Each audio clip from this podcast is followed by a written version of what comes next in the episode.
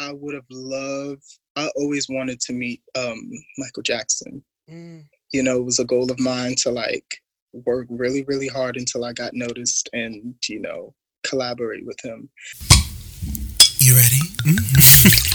it's Roseanne Thorns. Hey, love bugs, and welcome to another episode of the Roseanne Thorns podcast. I am P. Ryan. Yeah. We are here, quarantined again, talking to each other via Zoom. Well, I'm talking to my guest via Zoom, and I guess we're talking to you guys via whatever avenue you listen to podcasts. Yeah. but I am super pumped to be here today, and I am standing. My heart is already so full. I am sitting here with the artist, the complete cutie pie, the hair extraordinaire, Malui. hair extraordinaire. I never heard that one. thank you. Thank you for having me, no Ryan. Thank, thank you. you so much. Thank you for being on. I'm like super geeked. I feel like I don't even know what to say right now. I know. I feel kind of like starstruck, low key. Uh, like why? You the star? I like, like you're the star too. Like I well, I've always looked. Okay, so it, this is a, a very big full circle moment for me because we met years ago when I was a senior in college. I mean, a senior in high school. Yeah. You were a freshman. I forgot what the program was called, but you know, when I shadowed you mm. and everything, you were like my host.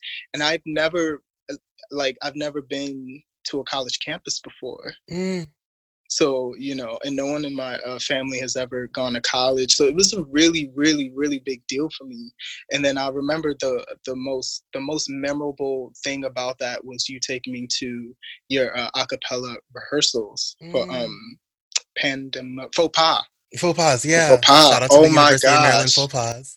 Yes faux pas. And it was just amazing. I remember um someone was singing um I think Gravity by Sara Bareilles, and like it was just mm. really amazing. I've never seen an a cappella performance, let alone a live performance, you know, up close like that. And um, I was still kind of like training myself, and so I was like, oh my gosh, I can do this. I when I come to college, when I go to college, I can sing, and that's why I joined an a cappella group. I was like, I can sing, and you know, I mm. could still be a, you know a psych major because I was also I, you know psychologist my it was a whole moment and so now that we're talking to each other now i kind of feel like i'm speaking to like a huge inspiration of mine it's a wow. really big moment for me you have no idea but, i'm a little yeah. emotional that really warms my heart um i think it's just a reaffirmation of the fact that like you never know what seems simple to you like how mm-hmm. impactful mm-hmm. that can be to other people because like when i found out that you were going to be like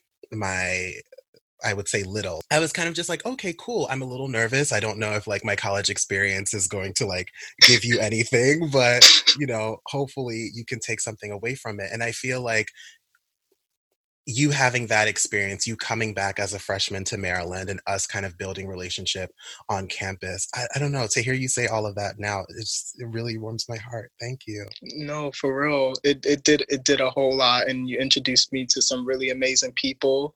Um and that kind of catapulted me into the theater world and mm. it, it was yeah you it this is a big moment for me so for me as well yeah. thank you so very much thank um, you tell the people just about yourself i'm standing, mm.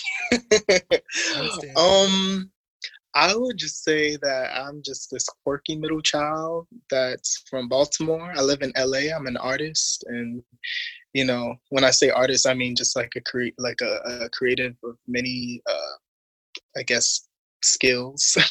I'm a writer, singer, actor. You know, visual. I'm just a creative. Um, so yeah, I'm just trying to make it happen. That's a little bit about me. Uh, I was born in Harlem. Yeah, just trying to make it happen. Mm-hmm. And not just trying, like you truly are making it happen. And mm-hmm. I think, and I love how you, you know, asserted yourself as an artist because I think that's one of the things that made me stand you, even when you were a um, senior in high school, moving into, you know, the different levels of college. Um, mm-hmm. When I heard you sing, I was just like, damn, this is a singer. right? Oh wow. Not not only is your lower register like everything, but you be hitting them notes, those high notes. and I'm just here like, oh my goodness, wonderful. Right? Thank you. I'm just, wow.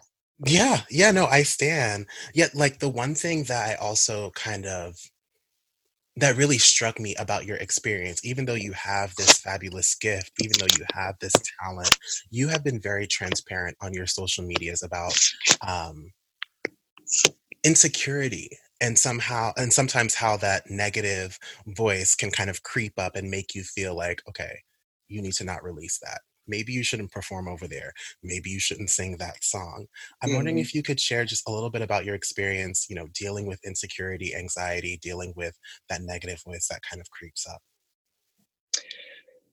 Whew, um, mm-hmm. it's it's so incredibly multi-layered. Uh, I feel like whatever I say won't really like point out everything, but the first thing that comes to mind is my upbringing. I've always been in this, I've always had like this kind of like tightrope experience.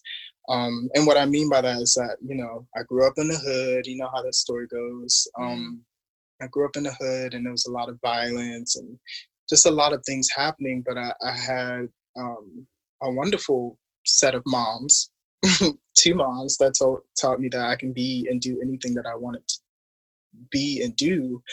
Um, so it's really polarizing for me. But you know, of course, all of the images that you see around you and on the media tells you that you know, you know, someone from where you're from that looks like you, or you know, that's kind of like you, they don't do this type of thing. Mm. Um, so that's always kind of been uh, uh, a burden. Well, I don't even know. I don't even want to say a burden, but kind of like a demon I've been shaking off over the years. And I think that I've successfully done that.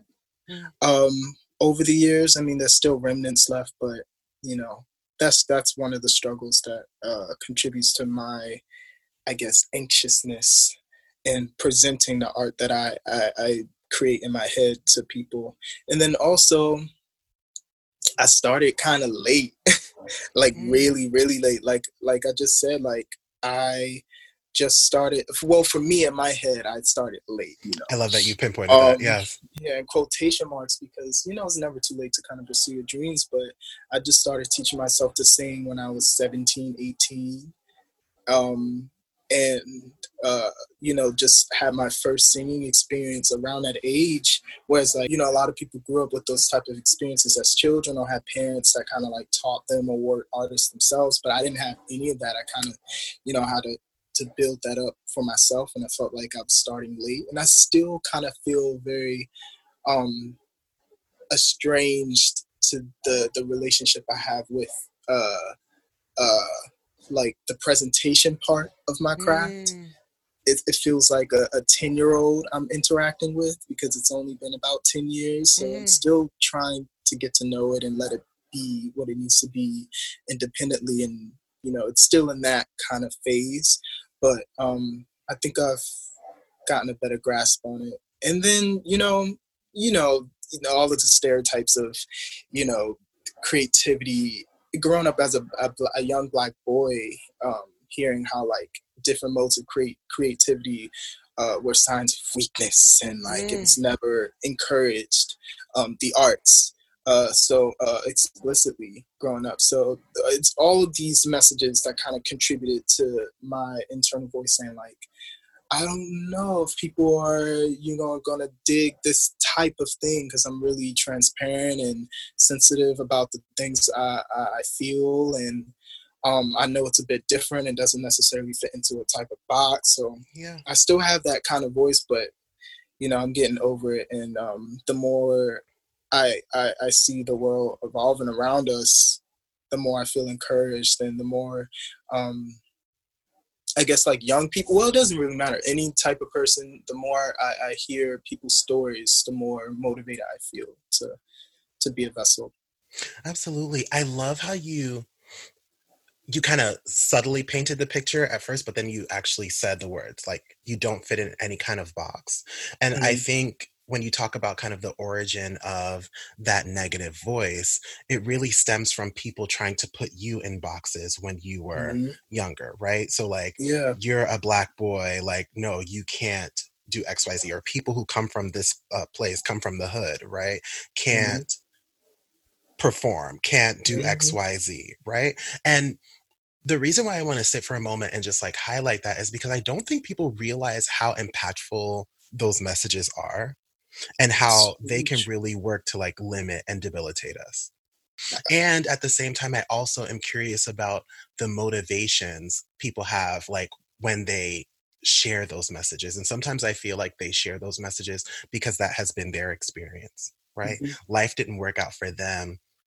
They didn't make it out the hood or they weren't able to manifest that dream. So their reality truly is you can't do that. Mm-hmm.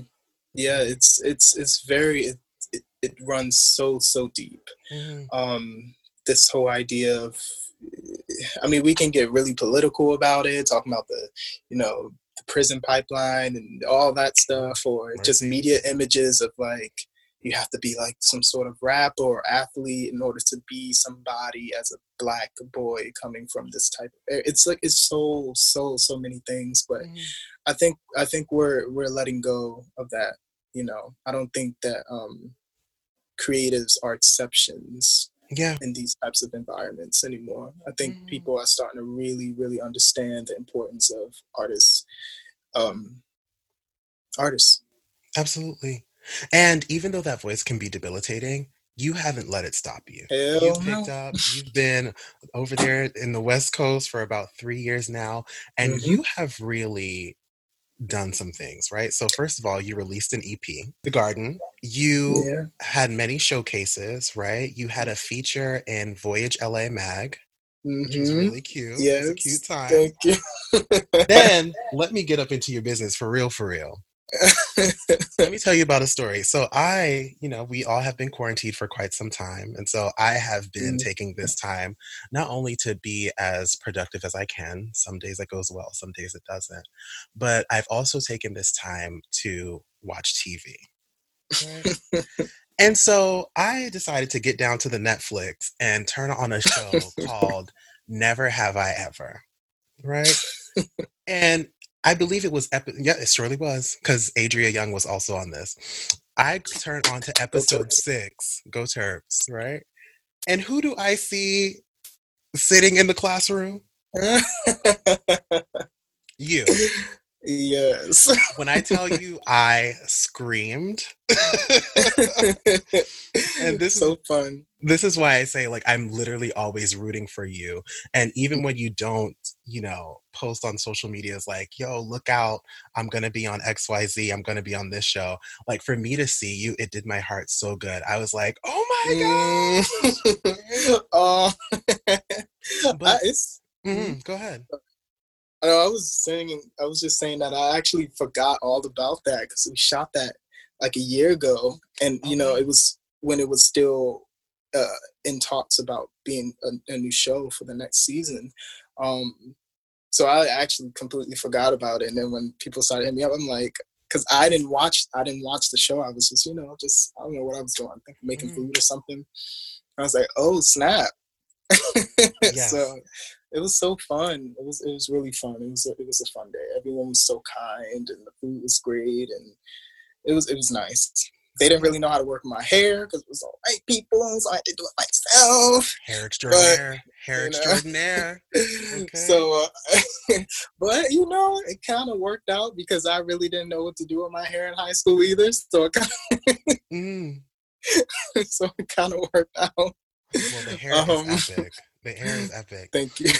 no, but what I have to say though is that like these mm, these moments, watching you move, seeing your success, it really is a testament of what happens when you kind of combat that negative voice.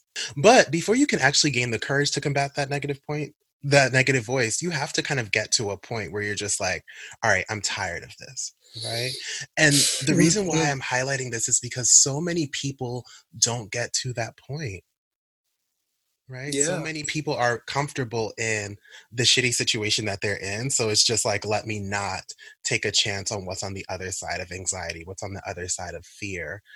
Mm-hmm. What got you to that point to even pack your bags and be like, all right, bye, East Coast. I'm an LA girl.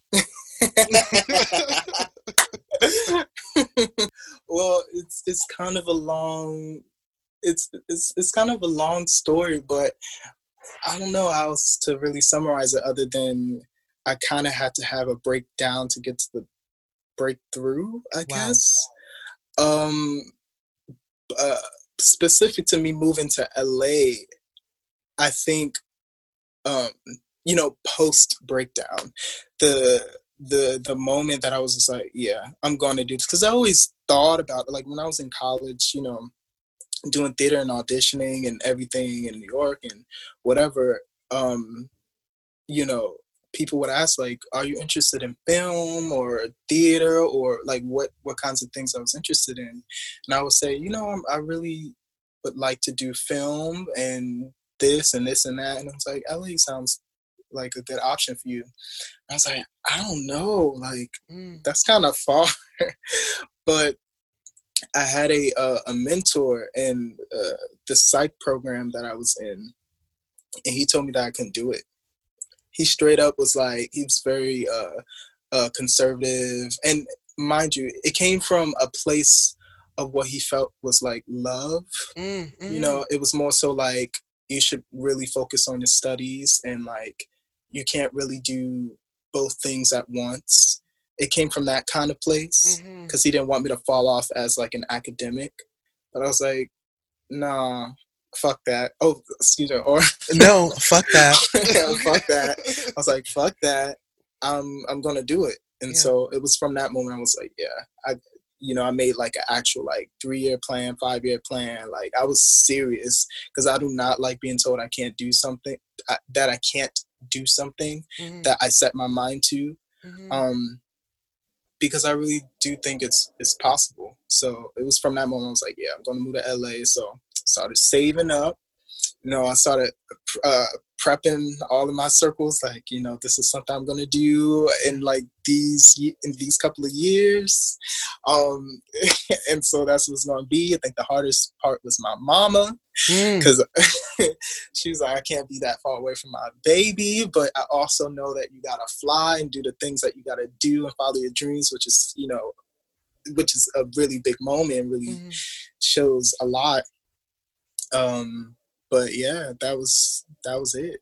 Yeah. It's like yeah. I got to do this because as long as I don't, people will continually think that I can't because if I don't, that's what they see that I can't do it. So I need to show them that I can do this and show myself that I can do it too. So people will continually think that you can't, but then it'll also reinforce for yourself. Mm-hmm. Maybe I can't. Maybe yeah. I am limited. And you know what really burns my biscuits? Thank you so much for sharing that no, seriously. Thank you for sharing that it was a mentor in the professional field that told yeah. you that you can't be both a professional and an artist, right? Exactly. And I find that so interesting because, you know, we both went to University of Maryland. That mm-hmm. was a similar message I got. Maybe not from professionals at Maryland, but when I think of just like different um, internships that I've done, when I think of even mm-hmm. just like my friend circles, those who were, you know, on the pre med track, those who were very focused on manifesting this professional life, when I would tell mm-hmm. them, like, yeah, I'm just coming from a cappella practice, like in this little play, like, I really want to curate myself as an artist or right. uh, nurture myself as an artist, they're like, uh-uh, you can't do that. That's against the rules, boo. Or mm-hmm. I remember one friend who, again, in love, I love how you said that, right? Like they were well meaning about it. Um, they had shared with me, like, you know, you're doing this now, but eventually you're going to have to choose between one or the other. Right. Exactly. And I can say, luckily, like, not even luckily, because similar to you, I had a plan, right? I haven't mm-hmm. had to choose. Here I right. am being, you know, you know trying to be a psychology professional and here i am also figuring out this whole media life right and so i'm so glad that you committed yourself to proving those external negative voices wrong and reinforcing for yourself that you can make these things happen mm-hmm. and then also kind of just it, it made me want to investigate like what kind of avenues i can create my myself because you know service doesn't look just one type of way. Mm-hmm. You know, I, I, majored in psychology because I really enjoyed um, couples counseling and mm. I wanted to special have a, a, a, specialization in sex therapy mm. in grad mm. school, and it was a whole thing. Um, but I realized that um, you know, advising and service and really that idea of healing and uh, sharing messages about love and representing that type of thing can look a different way. Mm-hmm. And that I, you know, I devoted myself to really investigating how that, how else that could look and how else that can kind of manifest for me. Did you give up on your couples therapy, sex therapy dreams? Well, I'm still in the process of kind of figuring out how I want that to manifest for myself. Mm. I think the idea of school, this, this, the the institution of you know college and stuff, and it just really turned me off because um, all of the pro the programs that I wanted to uh, apply to, none of them were funded. Mm. Um, they were all white it was just I was like, uh, maybe I should go about this in a different way, or give myself some time to sure. like experience life, and then you know think about whether or not I want to go back with a different mindset. Um, my mother always told me that you know school will always be there, mm-hmm. education is important, um, but at the same time, school will always be there. So once I graduated, I was like, you know what, I'm going to educate myself in a, in a very different way and get experiences in a, a, a different kind of way. And then if the uh, if grad school calls me back, mm. I, I, mm. wanted to do a PsyD program. Oh hey, uh, welcome to me. But hey, um, but none of them were funded. I wasn't trying to pay out of pocket or anything like that. Yeah, yeah, hell no. So yeah, that's just kind of where I am with that. Uh, I still, you know, I'm still doing my research and I'm mm-hmm. still doing what I need to do to to prepare myself for an opportunity if it comes my way. But yeah. Yeah. And as you do the work to kind of figure out that opportunity, I completely support you. And if you want to talk a little bit Thank more you. offline, I'm totally down. Um, I took this ID path. And what I will say is everything that you said is valid 100% spot on. They're not funded, so there is a financial aspect um, of pursuing higher education, um, mm-hmm. the PsyD route. Um, super, super white, which comes with its own challenges. Um, mm-hmm. As one who has been in a fraternity, or who has been, who's in a fraternity, I will say getting this doctorate has, is the biggest hazing process I've ever been through. Um, but I will also say that because it's so white, the need for black male clinicians is is great yes right? but again yes. you have to figure out what's right for your spirit um, and if you want to commit yourself to that path so mm-hmm. yeah let's totally talk about that offline yes oh my goodness so yeah Mm-hmm. Let's talk. but stemming from that, right? Just hearing how you're going about figuring out if you want to um, pursue kind of like formal education to kind of achieve that goal of being a counselor, being a therapist, um, you seem to really be focused on living a purpose driven life. Mm-hmm. right purpose and and passion seems to be like a major thing that kind of guides you as an artist what is your purpose what is your passion as i understand it now currently mm. Mm-hmm. because knowing that it can evolve. Yeah, it probably will. Um, but what I understand it to be now is that my purpose is is to heal people. You know, mm. uh, art and creation for me is is a service, and I am a vessel of such a service of such service. Um, I really want to reach out to the young people that felt the way that I felt growing up that didn't have that representation. I want to mm-hmm. reach out to my peers and people who came before me and show show them that like, you know, this is a different way to think about things. Um, these types of people exist. You know, black queer artists from these uh, these types of places that do these types of things. Like we're here, we're we're we're we're, we're doing this. This is you know how I love and it's i just i just want to provide a service i think mm. healing is the purpose um with me as um I, I guess a server mm-hmm, mm-hmm. Yeah, just want to affirm. Yeah, and I think in the way you live your life, you already do so. So I'm, I hope you I just hope continue so. to to let that that passion and that purpose guide you. I sure hope so too. I mean, I, I, think I have a pretty strong head on my shoulders. Mm-hmm. I have an amazing support system, and I don't think I'll ever lose sight of that. But you know, it's always really nice to be affirmed by people, even though like I don't seek validation. It's always nice to be affirmed at the things yeah. that you're doing. You know what I'm saying? A little so, affirmation is cute. Yeah. mm-hmm. right. Yeah. Right. Now, so. you're currently a part of the musical group Sons of Iris. Mm-hmm. And you did a cover of Mad World, which I mm-hmm. absolutely love. For those who are listening, uh, Malui will share his uh, Instagram handles or his social yes. media handles a little later. Check out that cover. As you're navigating the music industry, as you're navigating the entertainment industry in LA, what is one lesson that you've learned um, as a Black queer artist that you'd like to share to the pe- with the people? Mm, one lesson that I learned. Um, I guess it goes back to to what I just said about. Oops, sorry. It goes back to that idea of seeking validation.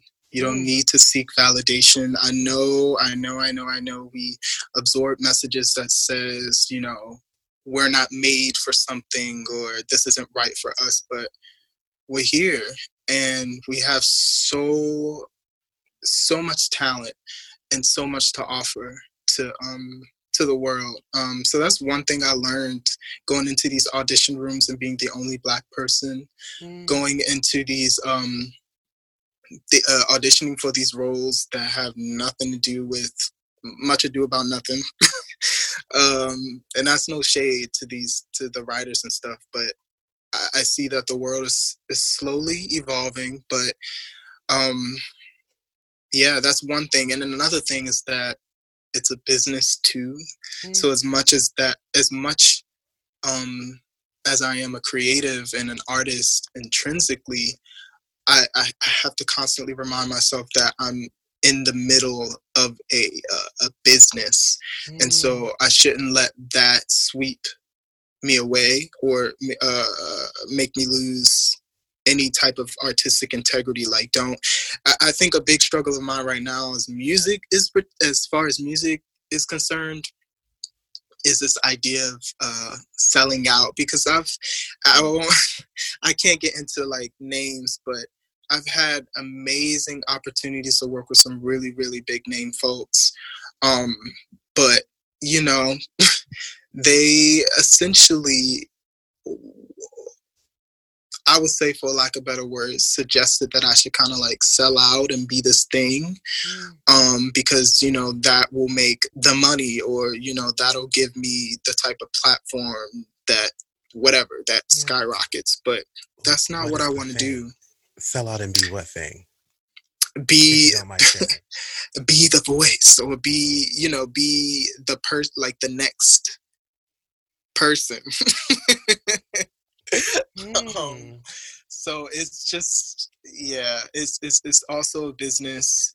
Um, it the industry is a business, and I shouldn't lose sight of my artistic integrity. I should uh, really stick to what brings me joy and yeah. the messages I really want to share and represent the people that I've been representing all this time and stay genuine and true to that. Like don't get swept away, especially in LA. I see a lot of people mm. kind of getting swept away um, with uh, by the industry, um, and there actually aren't really. See, that's oof, this is tea. no speaker speak. Um, mm-hmm. with with the East Coast, people always say like how you know how do you compare the two experiences east coast the first thing i bring up is people mm people on the East Coast are very genuine, transparent. I mean, of course, you have, you know, whatever, but what you see is generally what you get. Yeah. and um, whether it's, you know, aggressive or loving, hospital, like whatever it is, what you see is what you get.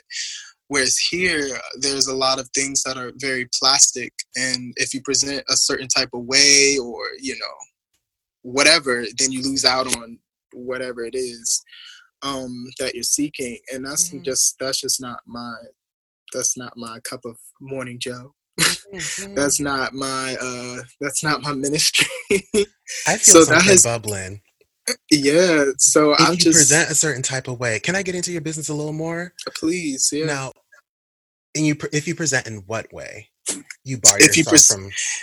Mm-hmm. Yeah. Uh, as this as this perfect um thing like i don't know how to describe it. Mm-hmm. it it's like the land of like influencers here and um oh. you know and it's just the the, the personality is kind of stripped away mm-hmm. um it's it's it's almost homogenous in a sense like it's it's like a sea of people pursuing the same things and with the same kind of like personalities and i think that that i think when people actually come across a very genuine person or has an authentic sense of self it really really resonates out here mm-hmm. like and you can it's clear as day out mm-hmm. here mm-hmm. um so that's all I'll say about that. Mm-hmm, but mm-hmm. yeah, it's it's it's it's something. I don't want to lose any of that. I don't think I can lose any of that.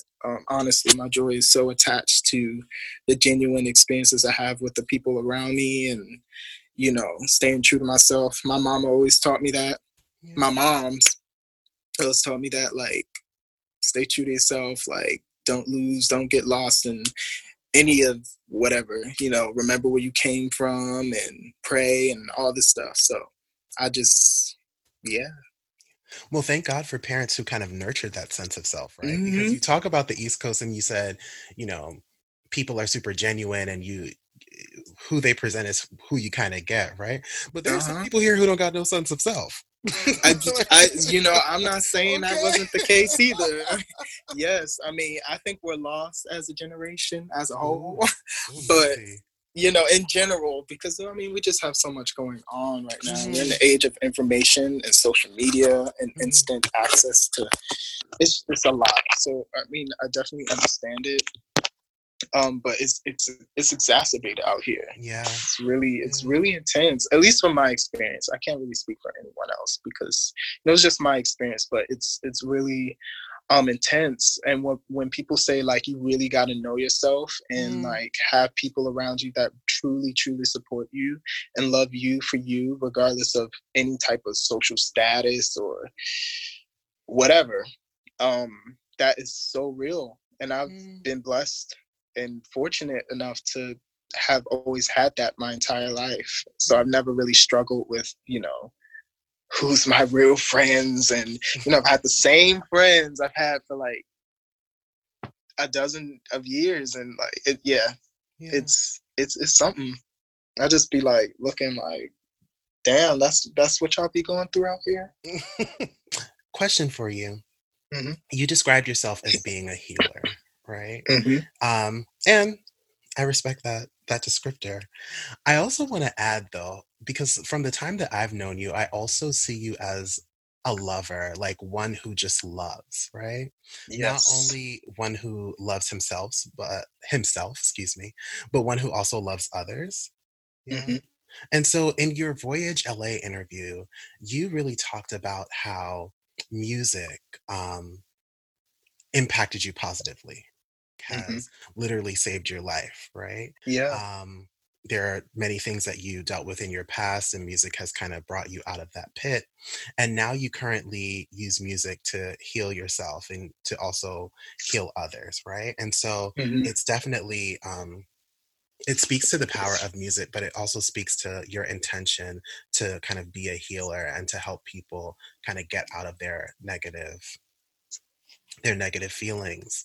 Um, that reminds me of there's this person called Brene Brown. Um, are you familiar with her? Brene Brown? Yeah. No. Well, no, put this, me on. Like, she does like research um, regarding kind of like being your authentic self, vulnerability. Mm. Um, she talks about like pain and um, just kind of uh, that negative voice that you may sometimes feel. But one thing that she says is that you can't experience joy and pleasure if you don't experience pain. And I think your mm. presentation and the way you kind of like present yourself as a healer really speaks to that. Uh, and so I'm curious, how have your past pains impacted the way you experience joy currently? Mm. Damn, first of all, you got to put me on to Brene, Brene Brown. Yes. But how would I answer that? I think it goes back to what I said earlier. What I say, uh, the the you have to kind of have. Well, for me, I had the the breakdown that led me to the breakthrough. Mm-hmm. Um, from my own personal experience, experiencing the lowest of lows, if you will, kind of gave me a bit of perspective about um, you know what's on the other side. Like nothing can get worse nothing can be worse than that you know mm. what i'm mm. saying um or whatever it is that you're going through if you experience like a low it kind of uh it kind of speaks to the relativity of what the high could look like mm. um and that's been my experience uh and you know the things that pulled me out of you know depression and all of the dark moments i went through have always been um, creative related, like music or um, you know theater or whatever it is, writing. So I know I know that that is what is my true um I I know that that's how my my joy is truly uh channeled. Mm. Uh so that's what I would say from my experience. I kind of had to have to go through some breakdowns in order to access um, my breakthrough moments. And I don't think that th- that's that has to be the case for everyone. Yeah. That was my particular journey.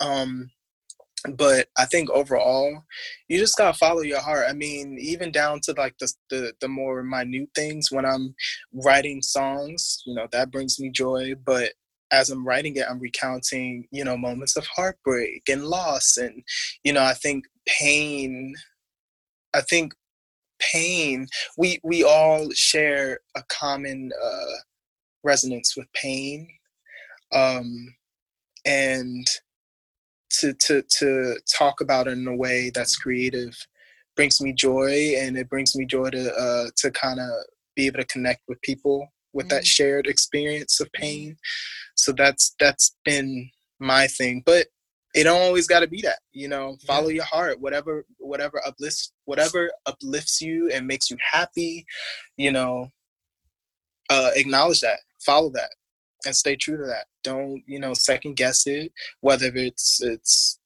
a person uh or whatever it is just follow follow your heart for real yeah. yeah. Mm-hmm. how would you describe romantic relationships to date your romantic relationships? that is a whole separate podcast for a for. Uh, uh, it's the same podcast I'm, in a different section. Okay, well, you know, look, I I have a very interesting take on romance, intimacy, you know, love, that kind of facet. Mm. Um, I am black and queer and polyamorous and artist. I'm so many i'm spiritual um in my own way. It, it's so many yeah. What, what was the question? Uh, what what are my thoughts on it? Mm-hmm, mm-hmm. Um, i think relationships to date. What are my thoughts on my relationships to date? them? oh how would i describe them? I would describe them as hmm they're all not the same. Mm. Um, and this is not even just talking like intimately, like my relationships with different friends and different, it, they're all so different. But if I were to talk specifically about my romantic relationships, I would say that I would describe it as a journey to like generalize. Mm. More specifically, mm. I would say it, my being in a relationship with me or sharing a relationship that's what i usually say sharing a relationship with me is is is a lot of work but no work at all. What I mean by that is that um, it's I'm the easiest person to love and experience and share life with um, because all I want is the best, however that looks. Even if that means without me, if that means you you'll grow and become whatever it is that that uh, surfaces your your your maximum potential your, your your potential. Mm-hmm. That's what I prioritize. So that makes it easy. But the hard part is letting go of egos and deconditioning yourself to the ways you know all of the the, the the, the, the, games that we've learned to play as it, as it pertains to dating and you know um, traumas you know unpacking mm. traumas and it's a lot it's really a lot of internal work to be to be with me and i, I understand I, I do recognize that so i'm like the easiest like if you're if you're at that place of readiness to to like really have these ego deaths and like you know really unpack some things and really get to the nitty gritty of like what it is that you truly want and want to manifest for your life easy easy as fuck mm-hmm. but if you're not at that place of healing or not at that place uh, not not in the mindset of if you're not willing to experience that particular type of um, journey then um you know i could be very diff- sharing a relationship with me can be very difficult. Mm. Um, so it's it's it's a lot of things. It's a lot. It's so multi-layered. Absolutely. And you mentioned yeah. egos, trauma, and playing those kiddie games, right? Oh, those are like the three sisters that came all up in this room and punched me dead in the face, right? Because the fact of the matter is, we live in a very egocentric world. And I think all uh-huh. of us are conditioned to mm, act in ego a mm. lot, right? We also grow up with our own traumas, whether it be bullying, mm-hmm. whether it be violence, whether it be, you know, witnessing mm-hmm. something traumatic, right? Yeah. And then when we talk about kiddie games, it's difficult not to play them because we're all just our inner children, yeah. even though our bodies yeah. are mature and giving mm-hmm. you grown auntie and uncle, right? we're all like little children trying to heal kind of things that we did not get in our most vulnerable stages, right? How has mm-hmm. that come up in your relationships? Those uh, three different things. We can take it one by one. Let's start with ego. Okay. Ego. Ooh. Well, it's come up so I don't really know what to to to, to attribute this to. I, I, think it might have to do with me as an artist, but with me being an artist, but I'm really big on leaving your ego at the door when it comes to love. Love doesn't have a place from mm. for me in my perspective and what I understand love to be, like true unconditional love um, there is not much of a place for ego to, to exist. And so, with that, I think, you know, as we've been conditioned since we were children and like what we, you know, learned from parents and media and just different things, um, sometimes it can be a bit confusing um, to hear someone say, like, in a loving way, leave your ego at the door because we've also internalized how it's been a great thing to kind of have this sense of like ownership of people, however you view mm. that. Um, to have, you know, this idea of it's it's it's a lot. Um, so it's it's it's been a big I think it's probably the biggest challenge mm. in relationships for me. And it's it's a it's an awesome challenge. It's like a, it's kind of like a game. Whenever we, you know, detect that type of um, energy entering into a situation or the relationship itself, um, we attack it and we get down to it to get to the next level, and it's then we enter into something greater. But with that, you know, sometimes the enemies get stronger because we're getting deeper. Mm-hmm and when we defeat them the prizes are bigger so it's it's it's a game of relativity for me and um it's a challenge that i think is worthwhile fighting mm. because the the rewards are just so bountiful. Like yeah. I think to experience like an, uh, a, a love that's unconditional, where your ego is kind of checked at the door,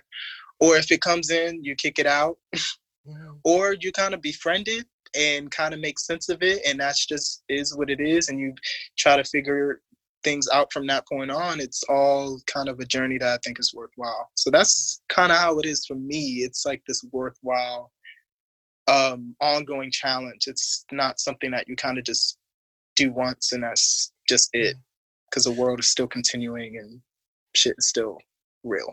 So I would agree that ego definitely is a worthwhile challenge, especially in the way that you kind of presented ego. This idea of um, control and us feeling like we can control others. Mm-hmm. And the reason why it's a continual effort to check is because our environment reinforces this idea that you know once we're with somebody you are mine you are my i have ownership yeah. over you right and when we think of mm-hmm not to say that monogamy is horrible, but when we think of the fact that like we're turn that down, you turn that down. I'm so sorry. No, you're fine. Please, we roll with the punches here.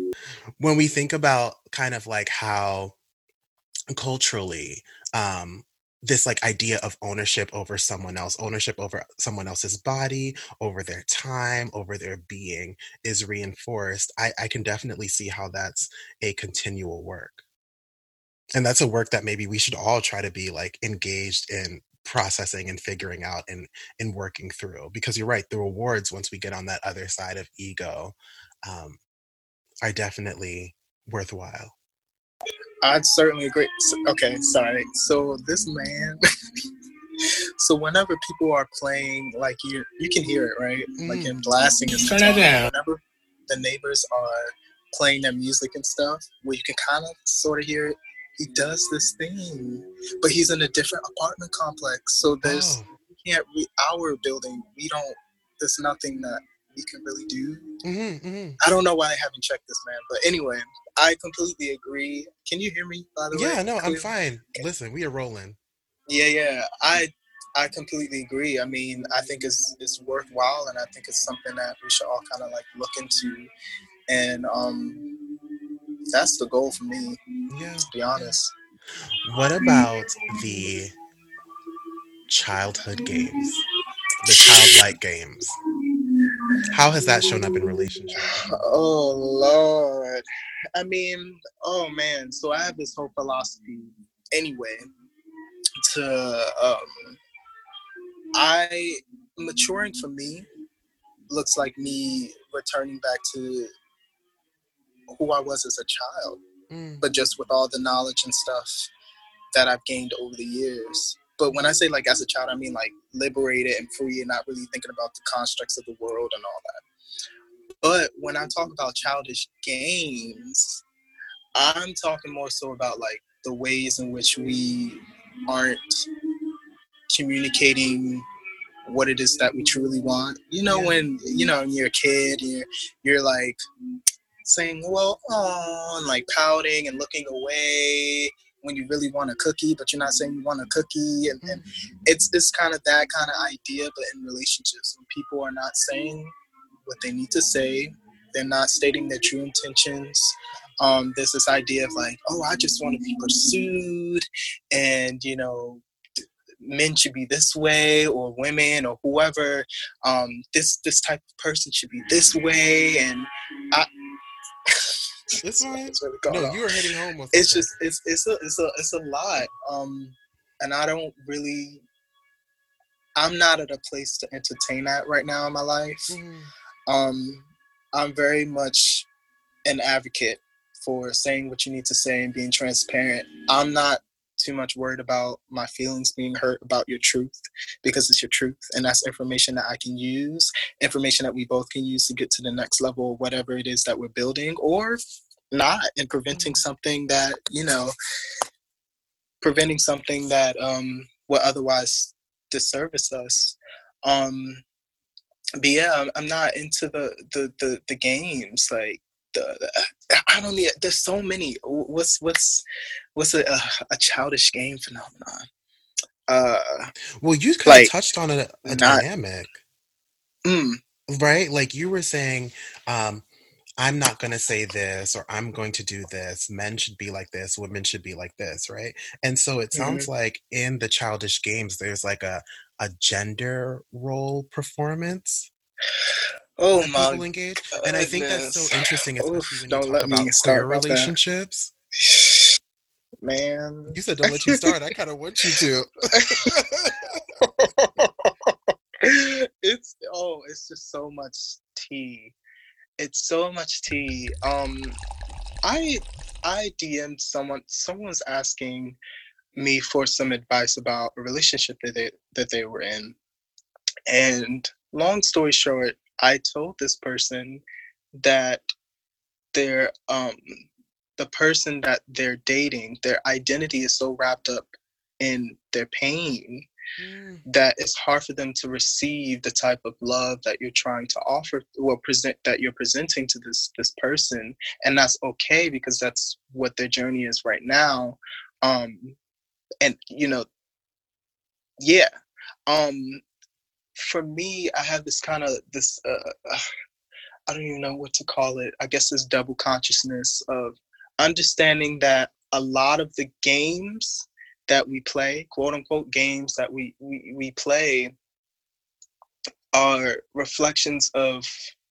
trauma, mm. um, the reflections of fear and um, you know pain responses to mm-hmm. things. Mm-hmm.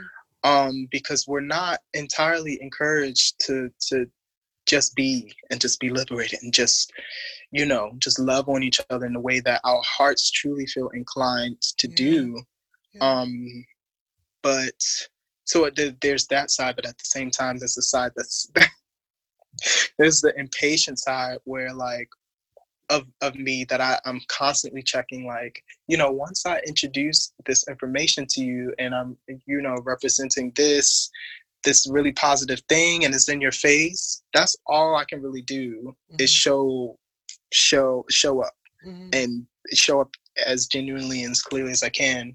And whatever you do with that is what you make of that. And I think that I I I feel like I'm detract uh, I'm derailing from no. The, what was the original question? On, like what do I think of I think rail. that I get impatient sometimes, or I guess frustrated, should I say, when, you know, there's this teetering between when when I'm when I'm dealing with people who when we're at different parts places of our journey.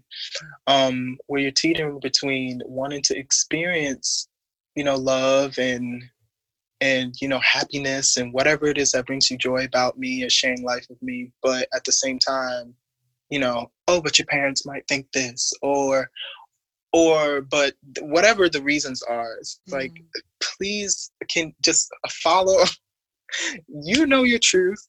We know your truth or truths um so just please listen to that. But it's just so much urgent that i could i could do. I, I mean i'm not trying to change nobody. I'm not trying to you know make pressure people into to loving people. You know mm-hmm. that's that's not what we're in the game to do. Um but it you know it's it's this back and forth. And i think that that's something that i that i um kind of face often in relationships yeah well i would say often because i don't really i don't really um, I, i'm not very available um to a lot of stuff wow but when I um I see you, you see me. when I am, you know, mm. that that that comes up sometimes. Mm. Um and I, I, do recognize it to be it goes back to that idea of the challenge, you know. I think that is worth fighting.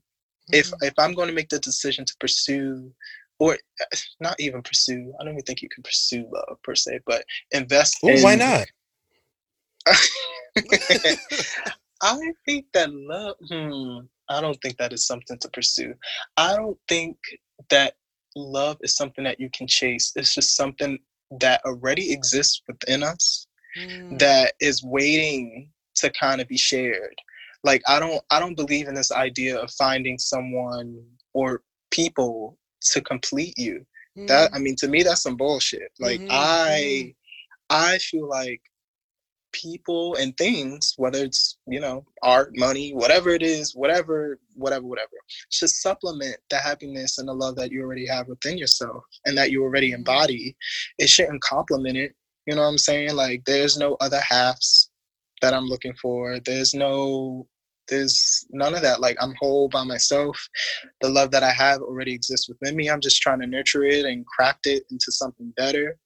Mm. Um, and you know, love for me is about sharing whatever that that craft and whatever that journey is that I'm experiencing in my in my independent self yeah. with someone else or people. You know, the people around me and that that's more so what I mean about pursuing love. I don't think it's something to be pursued. Um, yeah, yeah. if that makes any sense. that blessed me. Yeah. mm-hmm. Good. That's mm-hmm. good. Complete this phrase. Happiness is. Uh, love. Hmm. I think I pride myself. Happiness is love. Surely is. Oh, Malcolm. Ooh, oh, I have a second word. Mm. Liberation. Happiness is liberation. It's mm. freedom. Mm. That's that's my real answer. That's what it all comes down to. Once you're able to be free with yourself and and be liberated in who you are and what it is that that you bring to the table and your unique whatever's, mm-hmm. um, yeah, that's that's that's some real happiness stuff. That's that's that's some that's some joyful, joyful. like on, sister that's that, that's it. That's it right there. Ah. Well, Malui, I appreciate you for engaging me in this conversation. That's so much now, fun. Before we end, there's mm-hmm. one part that um, we need to complete, and that is us spinning the rose bottle. Oh yeah.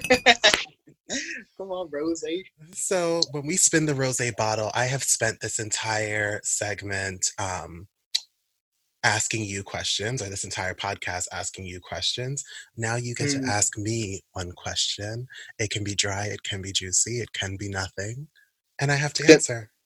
Can it be multi-layered? Ooh. I mean, I've just been saying yes to all the questions, so I mean, that's fine. That all right. Fine. So, hmm. So this conversation kind of brought me into a different kind of channel, and I'm I'm I'm feeling it. I'm here for it. Mm. Um, let me see. Damn. Um. Ooh, I have a question. I'm scared. I guess I should give. I guess I should give like a little bit of context. I don't know. I remember, you know, no, even now, okay, so having studied psychology and always wanting to be, you know, a counselor and advising people and being the, the like the go-to guy for advice and whatever mm. um coupled with you know my own personal philosophies about love and relationships intimacy and all that I think that sometimes there's this thing that I, I, I, I always try to clear up in the earliest stages of me getting to know someone um, about me like saying like i'm not i'm not your therapist nor do i want to be wow i'm about to close this whole laptop uh-huh. mm-hmm.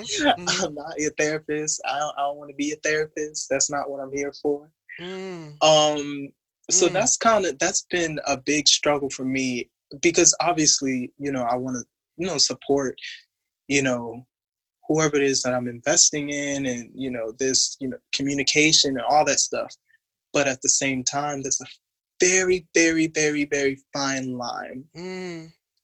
between you know supporting someone and oof, i don't even have a word for it but mm. for lack of better terms being their therapist. It's a different kind of relationship. It's like bi-directional versus like omnidirectional. I don't know. I'm thinking too much. Anyway, my question was or is um with you being a sexologist and you know pursuing psychology but also being a creative and you know this multi-layered being what has what damn how do i want to ask this it's already stressing me out mm-hmm. i i'm i guess i'm interested to know what your struggles have been with being someone who's who's of these backgrounds in relationships because mm-hmm. i know that how mm-hmm. i struggle with it but like what what Ooh. what how, how how does your life as a sexologist and a creative marry your your your intimate relationships and mm. D, d, like yeah. Could talk I about i don't know if it's a question. Could i add a couple more identities? Oh yes. Mm-hmm. please. Sexologist budding psychologist mm-hmm. um fat and femme individual. Yes. Oof. okay let, let's go there. Um, Oof, ooh recovering people pleaser Oh my gosh. Yeah. When I say I feel attacked. uh-uh, I'm building community. Welcome. no, no, I'm kidding. I'm kidding. Welcome. But yes, Oof. those I like, and so and I can't talk about the sexologist and budding psychologist without adding those into it too. Mm-hmm. Because then mm-hmm. when you think about friendships, you become that go-to person, right? Recovering mm-hmm. individual with no boundaries.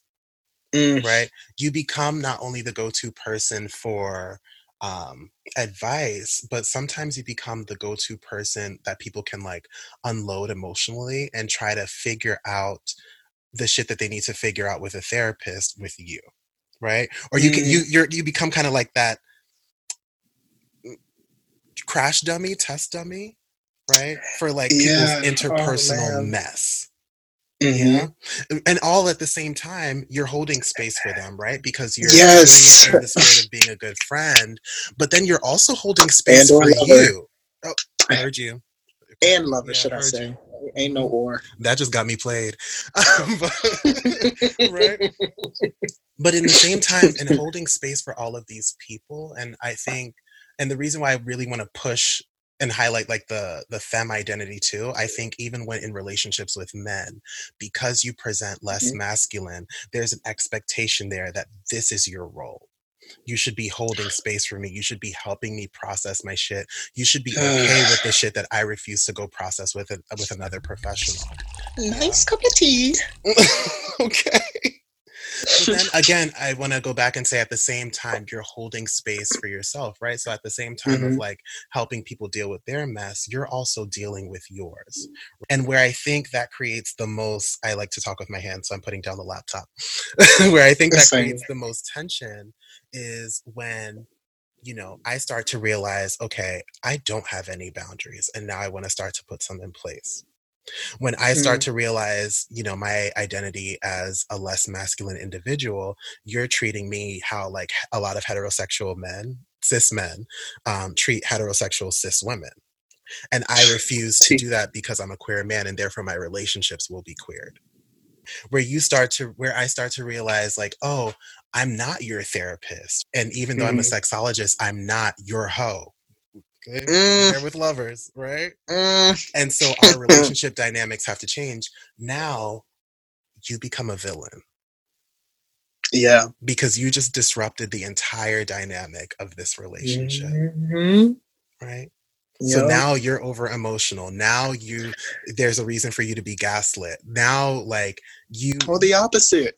Or you have no emotion you have no emotion, right? You're not there for me anymore. You're not giving me what I needed. When in actuality, that's not my job. Your job is to give you what you need. Mm-hmm. Supplement, compliment. To, I, man. Mm. Mm. Child, you got man. me together.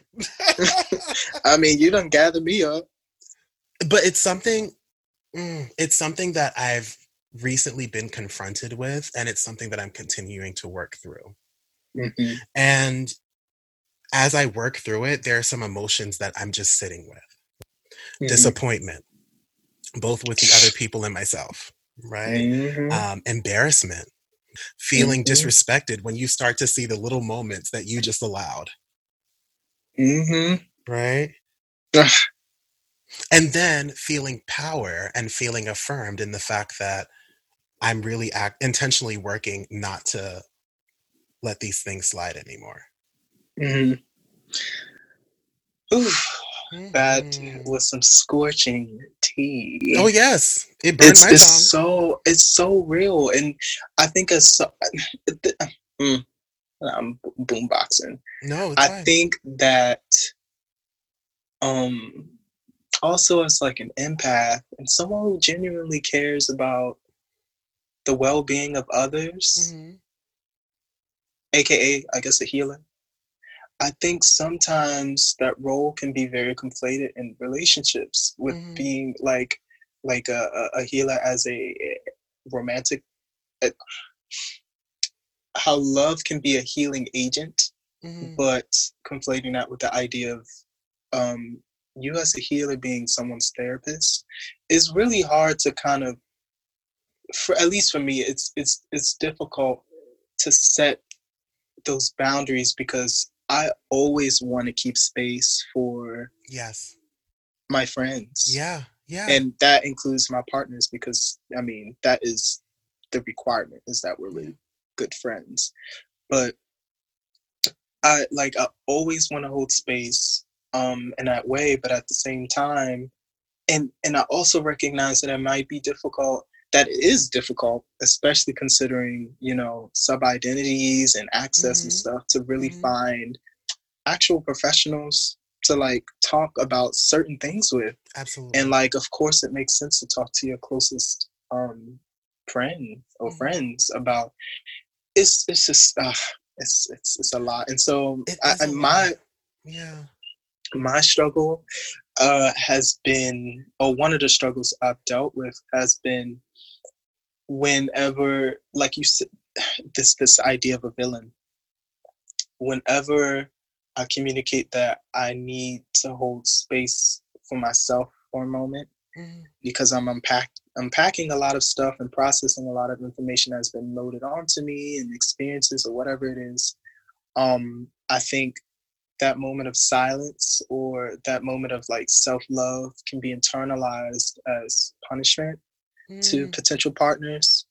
Um, but it's really not. It's it's just me gathering myself so that I can be more accessible because I don't want to numb out on. Yeah. You know, you. I mean that. Yeah, I, I can really see myself really numbing out to being overloaded, and that's not wanted either. So yeah, it's it's something. I love that you brought up this idea of access right? And a lot of us okay, I don't want to say that because that's not true.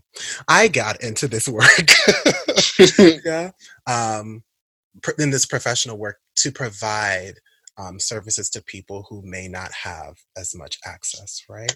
And so when you think about friendships and you know romantic partners, you're absolutely right. You do want to hold space for people to process tough times.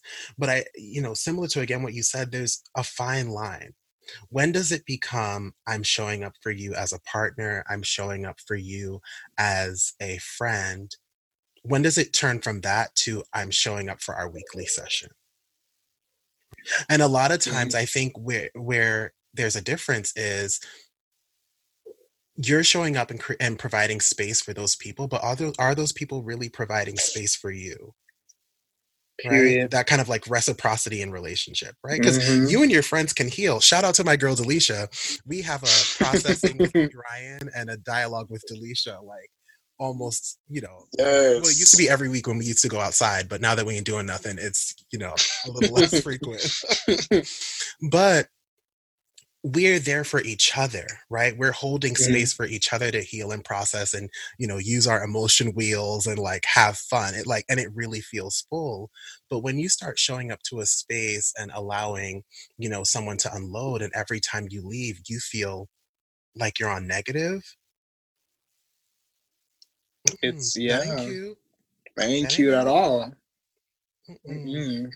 we don't need that. I mean I, that's why i always I try to. This is uh, I, mm, this is a hack that I, I suggest to my friends and anyone who really asks for advice sometimes in situations like this, or just in general as it pertains to relationships. Like, kind of create a um a, a like a like a, a language, mm. so to mm. speak. Create a language or a code system that is specifically designed to to um, indicate um, what kind of moment you're heading into. Mm. So if you know that like so uh, mm, wait, I gotta really think about this tea. So one of the things that I've done, for example, I was like, okay, if you send me or if we send each other at any point the baby emoji, mm. like just like the little infant, little mm-hmm. head, mm-hmm. that means that you know we're having a moment where we're feel what I call what we when we feel like baby, meaning like I just want to voice what's going on in my head and like I just want you to be there. You don't have to like whatever your presence is what I need right now in this spe- specific moment. Um, and that that's just what it is. And I'm not mm. trying to like attack you if it's about you, or I'm not trying to like whatever. I just need that. You know what I'm saying? So like I do stuff like that, like little hacks and treat, yeah. cheat, cheat codes in my relationships that kind of indicate specific needs and moments because sometimes it's hard to express what we truly need in a very um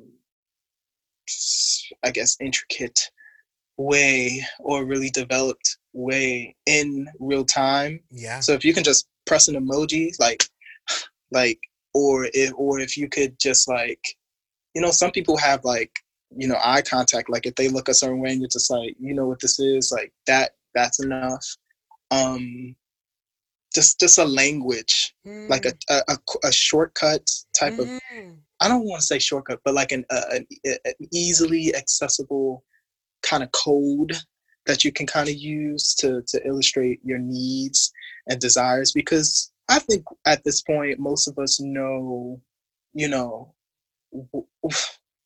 Mm, I can't even say that. So most of us know what we need in a relationship. No, that's not really true. but I'm not going to get into that. But I think the real issue is expressing the things that we desire and expressing our needs in real time yeah. in the context of a relationship is really yeah. difficult because you you're dealing with someone that you you love and care about and you you know you have overlapping investments with and you don't want to hurt anyone's feelings and da da da like the games and the ego mm-hmm. and all that stuff mm-hmm. it's it's it's a lot to manage um but if you can just have like a code that kind of like infiltrates that whole kind of structure um if that makes sense and works for you and whoever friends whoever parent mm. um i would suggest that that's one thing that i would suggest that's that works for that has been working for me um, but yeah. That is so powerful. I love that. I love that. Let's continue this conversation off air because yes, people please. need to know all your business. love bugs, thank you so much for tuning in to another episode of the Rose and Thorns podcast. Um, Mallewi, thank you so much for taking the time out mm. to sit with us. Question for you: you. Um, What are your social media handles? What projects are you working on? Ooh, yes. Okay, so I'm Mallewi. That's M A L L E W I. And you can find me on all social media um, with that handle, I guess Instagram, Twitter, Facebook. I'm really dry on Facebook, but if you want to follow, you want to follow me there, that's cool. Uh, but you can find me at Mallewi. Um, also mallewi.com if you want to stay up to date with what I got going on. Come on, website. Um, I know, right? um, I am currently working on, or should I say, well, yeah, I'm currently working on releasing an, my first album of a trilogy that I've ultimately am working on. Um, and this album is titled Retina, mm-hmm. and I'm completely done with my part. Uh, I'm waiting to hear back from an engineer who's working on the last, who's working on some last pieces of uh, some production that I I done. Um, so once that is there, I can start announcing some dates and dropping some snippets and promos and Fabulous. all of that stuff. But yeah, I'm working on releasing that and also working on the next thing. But uh, yeah, follow me at Mallewi. Yes, little brother, you always have my support. You have the support of the show. And so Thank we can't you. wait for all of your fabulous projects. Guys, this has been another episode of Rose and Thorns. Bye. Thank you for listening to Rose and Thorns, a P. Ryan podcast. You can find Rose and Thorns on Instagram and Twitter at Rose and T That's R O S E N T P O D. And you can find P Ryan on Instagram and Twitter at I am P Ryan. That's I A M P R Y A N. See you next time.